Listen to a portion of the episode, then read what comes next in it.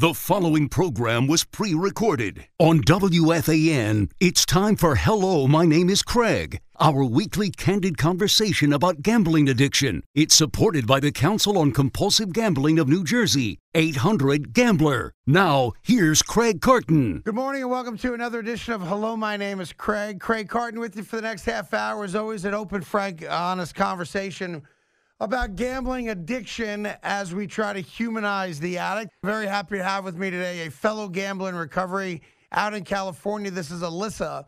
Alyssa, good morning and thank you for joining us. Good morning. Thank you for having me. So, when was your last wager? I placed my last bet April 2nd, 2019. Yeah, if I told you four years ago that you would never gamble ever again, uh, what would you have said to me? Oh, absolutely. Like, you're crazy. You're crazy. right, right, right. I was obsessed. Obsessed. Got it. Well, let's uh, let's go through the entire story, and I appreciate you sharing it. Well, how old were you, and when did you first get exposed to gambling? Well, I actually wasn't exposed to gambling all that much until later in life, Mhm. um, and I don't think that I really, really started gambling until I was, you know, in my 40s, and um, it actually happened right after I had a traumatic brain injury, Hmm. and um, I was feeling real sorry for myself, and um, I was mad at the world, like why me, why me, and I think that I thought going to the casino, a place where I could be um, good at something, was really important at the time, and that's exactly what gambling did for me. So were And you I- were, were you looking for acknowledgement that you were good at it, or was you know, winning at gambling the acknowledgement uh, itself? Well, the thing is, is that I did. I wasn't a, a big winner at the beginning, and so most people say, you know, the worst thing that can happen to a compulsive gambler is that they win. Right. Um, and so I think it, for me, it was more just that I could prove to myself that I wasn't, you know, diminished the way that I had been. You know, I worked so hard my whole life to get where I was in my career, and all of a sudden, in one day, you know, I was I couldn't tie my shoe. So it was really kind of a scary place to be at, in, you know, in my early 40s, and um, I, I found refuge in the casino. I didn't have to speak to anybody. I didn't have to worry about them judging me. You know, could I even put a sentence together at the time? So gambling for me was just a place where I could go and and hit a button and you know feel like I was normal again. So let me ask you. That's interesting. And we'll get to the exact types of games you played and all that. Did you seek out other refuge uh, prior to gambling? Did you try, you know, drugs or drinking or uh, any other type of, you know, kind of behavior that would allow you to do it alone and be alone and feel better about yourself, or was gambling just the first thing you you thought of? Gambling was really the first thing I thought of. I mean, I definitely didn't ever like to be alone before that. I, you know, I'm very much a, a people person. Uh, I love humanity, so Right. you know, I like to be around people. It was very odd for me to want to uh, to be in solitude and isolate. Yeah, in a weird way, you're surrounded by people in a casino, but you're playing alone. Like you weren't looking, you didn't play with like girlfriends, you didn't go out with people to the casino. That was something you did all by yourself, right? That's right. I mean, at first it was for sure. I mean, I didn't want anybody talking to me while I was playing. I didn't want anybody looking at me. I mean, when I was in the casino, I was a completely different person. Got it. And how quickly did it go from let me just do this because I need the outlet to I'm doing it every day? Yes, It I'm doing it every day. so, but that and that started from Jump Street or built over time.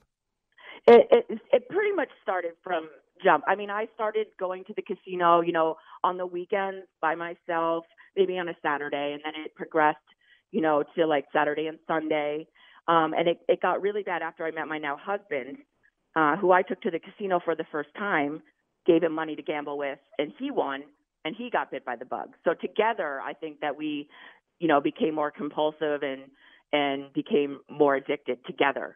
And would you was gambling like that thing that the commonality that brought you guys together, where where all your conversations about gambling or a big win or a loss, and about you know how we're going to go to the casino tomorrow night? Was it a lot of the talk amongst you guys?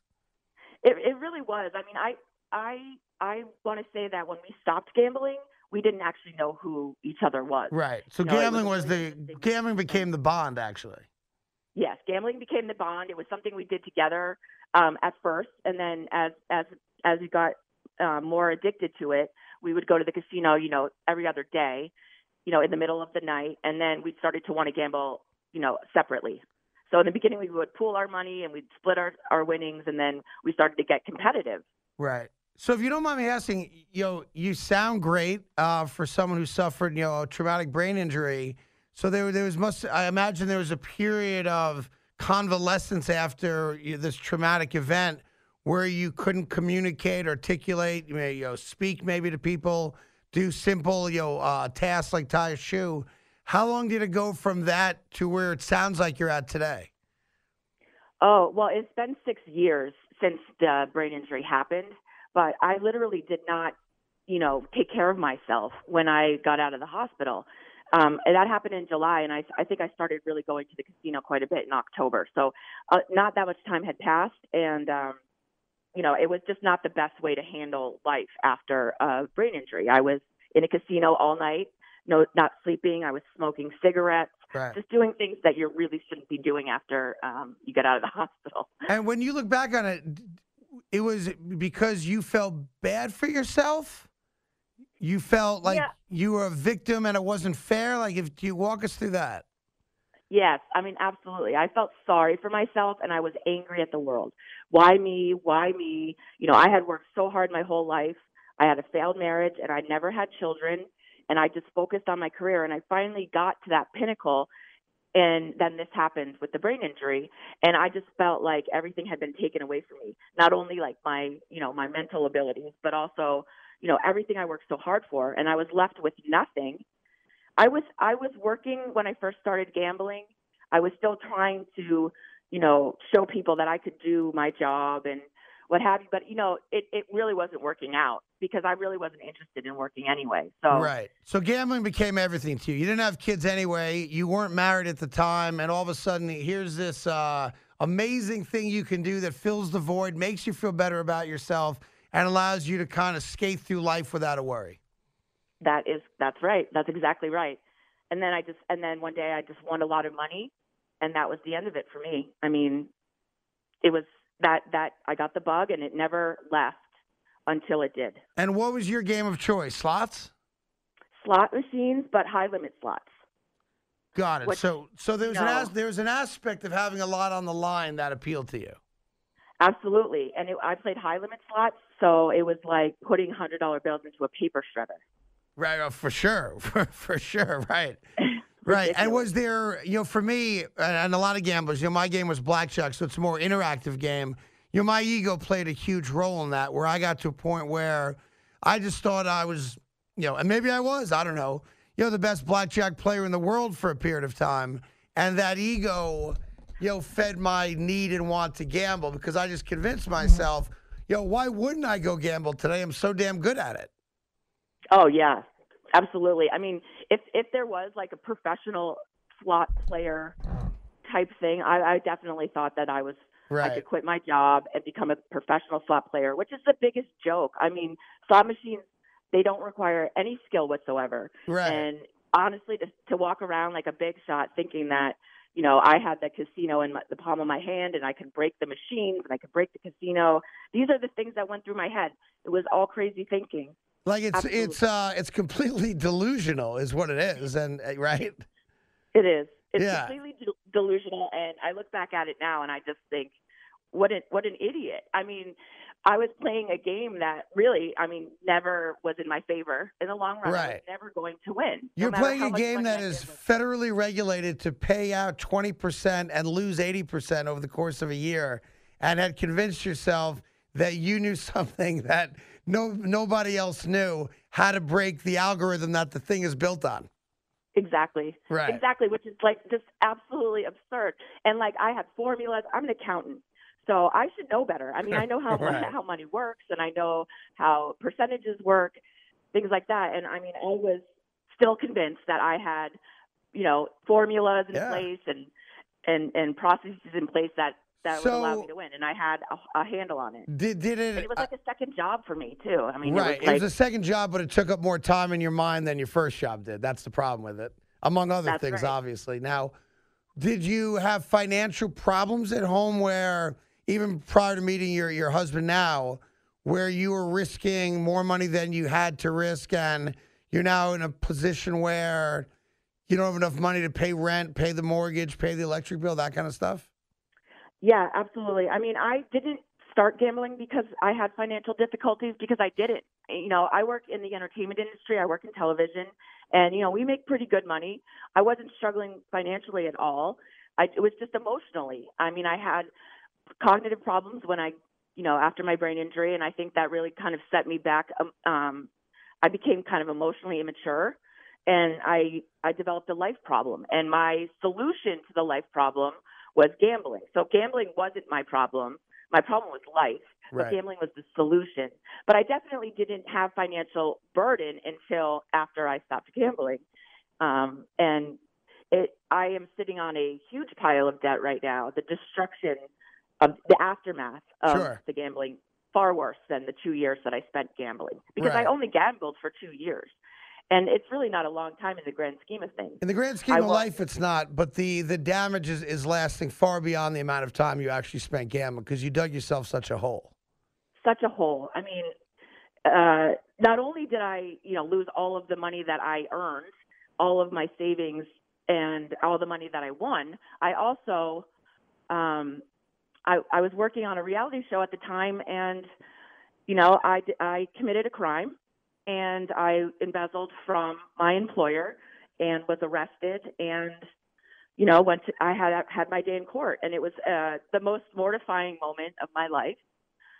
Um, because it's just not it's not like me. It was out of character for me. I'm a good person who did a bad thing right. and it's hard to come back from that stigma it really is. Well, I mean, I, I, I live it every day of my life. I, I, we'll get more into that with you in just one second. Alyssa joins us out in California. Really fascinating story. This is Hello, my name is Craig. Back to more of Hello, my name is Craig on The Fan with your host, Craig Carton, and supported by the Council on Compulsive Gambling of New Jersey, 800 Gambler. Welcome back to Hello, my name is Craig. Happy to have Alyssa here. Where we left off, Alyssa, is you made uh, the bad life decision to break the law, to embezzle money, and got caught. So, what was it like for you when you're standing there in front of the judge? and they're saying all these bad things about you. How, what was that like for you? You know, it was almost like an out of body experience because I couldn't really, you know, put together the pieces and and think that they were actually talking about me. You know, because that's just I had a company um at the time that was a compliance company. I mean, my the whole point of the company was to help small production companies stay in compliance so they didn't end up in the courtroom or they could detect fraud and embezzlement within their company. And so the irony of all that was just you know it was it was really crazy. And um my name got speared around. This town is very small. Yep. My industry is very small.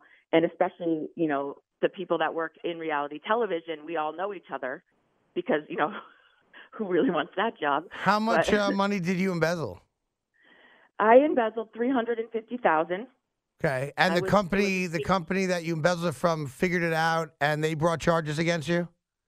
They did. I actually, you know, I I wasn't really all there, so I definitely didn't do a good job at covering it up. So, I mean, it, it, maybe I wanted to get um, caught. You know, maybe that was my cry for help. Right. Because really, in the end, you know, I can look back at it now and say that maybe getting arrested was the best thing that happened to me. People think it's weird when I say that, but who knows what road, I mean, what path I would have ended up down. You know, I, I, have lived that, I literally lived every minute of that in your shoes. And I can say getting arrested is one of the, the worst days of your life. And there's no in between on that. Um, but there are times when that event happening, big picture, years later, when you can look back on it with clarity, you can say what you're saying, which is getting arrested, as bad as it is, and it sucks may have been the impetus for you to get help and become good. Yeah, eh, that's for sure. And you know, I got arrested in a very unladylike way. I didn't have. I was getting into the shower. I was naked when they came to get me, and I ended up walking out without any shoes on. Uh, and there's nothing more mortifying than getting out of jail and having to find a telephone and walking through the town that you work in where everybody knows you right. with no shoes on, sure. you know, and trying to find a cell phone so that you can call somebody to come pick you up. It was just one of those moments where I just couldn't believe that this is where my life had ended up. And I was very scared. Did you very, uh, very, very did you go to prison? I did not go to prison. Um, I really, so I had a public defender, which everybody said to me, oh, you know, this is bad. You need to have a private attorney. But of course, I didn't have any money. Right. The same time I got arrested, I had actually, maybe a week before, stopped gambling because I ran out of money. You know, I was, I was des- destitute. I didn't have anything. And so when they came and, and got me, I mean, within a week, it was like the rock bottom where I ran out of money. I couldn't pay my bills. I had to get a bailout from my father. He he then started to manage my money for me so that I didn't have cash on me. But it was just, you know, the worst thing that a daughter could do is disappoint her father. You know, I'm a daddy's girl, and that was really, really, really, really heartbreaking to me. And how how soon after that moment when you get arrested do you at least have the come to Jesus moment where you you can look in a mirror or look your father in the eye and say, you know, I'm a compulsive gambler, I have a problem? Well, I think right before I ran out of money, I was actually in. I'm from Maine, so I was in Maine with my family, and my mother looked at me. I was I was going to go down to Connecticut to check out Foxwoods, and my mother looked at looked at me and said, "You should leave some of that money here with me, and I'll hold on to it. Don't take it all with you." And I was like, "Oh, come on! Right. Of course I'm going to take it all with me." And then she looked at me and said, you, "Don't you don't you see that you have a problem?" And even at that point, I was like, "I don't have a problem. I don't know what you're talking about." But it was really my mother that that put it in my face. And the irony of that is that she never actually knew about my arrest. You know, she is the one that was the catalyst to make me see the light. You know, a couple of weeks later, but she didn't know about my arrest. And um, now that my case is sort of over, I don't know if I even want to tell her because she's older, and you know, I just feel like maybe some things are better left unsaid. Yeah, so your mom has no idea that you got arrested. Your dad knows though. My dad knows because he had to bail me He out. bailed you out, but right. I asked him not to tell my mother. You know, my mother's Italian and she worries a lot. Sure. So Sure. I didn't want to put her in the back. And how many years ago was all this? Um, this started. So I started gambling in at the end of 2016, and I the um, I ran out of money at the end of 2018. So literally just two years. Um, it was like right. You know, it was two years door to door basically. And then, And, so um, when so had- when you realize you need help, and now you know you get arrested, your life's in shambles, you have financial problems, you know, forget about reputational problems and all that because that comes with it, of course. You immediately went to uh, GA or went to some place to get help, and was it cold turkey, or did you dabble a little bit before you figured out, hey, I can't gamble at all? No, I think getting arrested really um sent me into like a shock where I felt like if I did gamble, you know, and I got caught because I was out on bail for three years. Three years. I was waiting to find out the verdict in my case. And in that three years, I mean, I just, the thing is, is like, because I had a public defender, I did a lot of work to fill in the void Right. you know, where maybe he had too many cases and I just wanted to be my own advocate. So I did a lot of research. And um I couldn't find a job for the first year, so I was sort of like sitting around thinking, what am I going to do? When I went to GA, I actually went the first time and it wasn't right away. It was um, you know, probably 6 months after this happened. Um, maybe two months after my last bet, because even after I got arrested, I did go back to the casino twice. Right. Um, but really, it did it did scare me, and it wasn't worth it to me in the end. Yeah, it's weird. Like So- I, I, I ask Dan this all the time. You know, I got arrested. I gambled again. Uh, I went to rehab. I gambled again. You know, twice. It's the same exact number, and I, and I did it because just egotistically, I wanted to prove to myself that I could do it responsibly, and sadly, I couldn't. Uh, and and I can't. I wish I could you know, bottle this, Alyssa, and I can't. And I don't know if you could either. I don't know why I stopped. You know, because all the reasons that I ultimately stopped for were always present. You know, wife, kids, job, reputation, money, all that's all the obvious things that aren't aren't worth the risk never changed. And I just, you know, one day walked out of a casino when I failed my own test where I left money in my car and I said if I lose the money I brought with me, I'm not going to my car to get the money. That was my test. And of course, I went to the car and got the money and lost that. Um, and I've never gambled since. And like, I wish I could figure out why. You know, and that's the one aspect of my journey that I think I'm going to, you know, unfortunately be buried with, you know, inside my body. And that is, why did I ultimately say no, and why didn't I say no so much earlier? You know what I mean? I do know, and it's it's a it's a very weird thing. I think that gambling is it's like no other addiction. You know, you can't look at somebody and say, "Oh, that person has you know slot eyes," or you know, "Oh, I can smell their poker breath," Right. or whatever. So it's a very like you know silent addiction, and it's really hard to come to terms with the fact that something that's legal, you know, can it can can screw up your life so badly. You know, I, my first GA meeting I went to because I was starving. I didn't have any money to eat, and I was so hungry. I thought maybe they'd have donuts there. That is Right. the honest to God truth. So I, I don't know if I was ready for recovery, but when I got there and I realized they didn't have donuts, I and I, you know, I was still hungry. I stayed, and I actually, you know, I find for me the 12 step program was something that I needed, whether I realized it or not. And I think, you know, everybody should attend a 12 step program, whether they have an addiction or not. It is definitely a spiritual journey that is something that I needed being so lost in my life. Yeah. Before I let you go, we, we try on the show by by you know, speaking directly to people who are at you know kind of day one or phase one of this, which is you know finally coming to terms with the fact that you know I need help. I'm I'm out of control. I can't handle this. It's bad for me. And I tell people all the time that you can get through it. You can get to a place in your life where you have an amazing life that's totally worth living and you do it without gambling. And I say that with the same recognition that the day you stop gambling, a lot of things get really better immediately, but there's still a lot of, you know, you caused a lot of damage too, where, you know, your entire life doesn't just get better overnight. And I wonder if you could just speak to those people that are at day one and give them the hope that, you know, they need to know that, hey, you can get through it, but it does take work and it's not an overnight process. Yeah, I mean, as compulsive gamblers, I think that part of a, a trait that we all have. Look, compulsive gamblers, we're all very smart people. We're all very creative. Some of the smartest people I've met are compulsive gamblers. But the one thing that we couldn't really, I, I think we really have a hard time with and struggle with is that instant gratification. And so just like gambling, where we wanted that high instantly when we won, we also want our recovery to be the same way. And really, it's just one day at a time. And if you can make it through 24 hours without going into action or placing a bet, you know, then you're you're 24 hours more ahead than you were bef- the day before. Right. And that's all you can do is really just look 24 hours ahead. And also, I I always like to tell people to advocate for themselves. You know, gambling addiction was looked at for a very long time as a moral issue, but I think with the legalization of sports betting, it's becoming more of a public health issue.